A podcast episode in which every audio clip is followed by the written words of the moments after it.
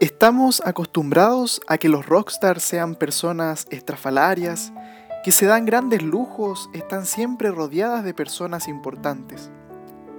Pero hay una persona que podríamos considerar un rockstar atípico. Es uno de los santos más conocidos de la iglesia. Hoy recordamos a San Francisco de Asís, admirado incluso por personas de otras religiones. Hasta grandes poetas como Dante Alighieri hacen referencia a él.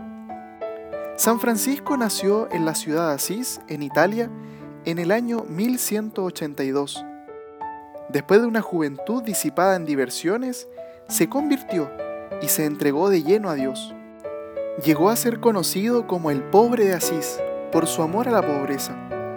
Debido a que su padre le reprochaba su excesiva generosidad con los pobres, San Francisco se despojó de su ropa ante el obispo de Asís indicando que renunciaba a la herencia de las riquezas familiares.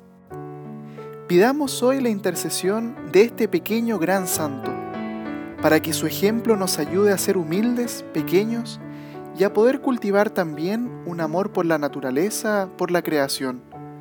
San Francisco de Asís ruega por nosotros.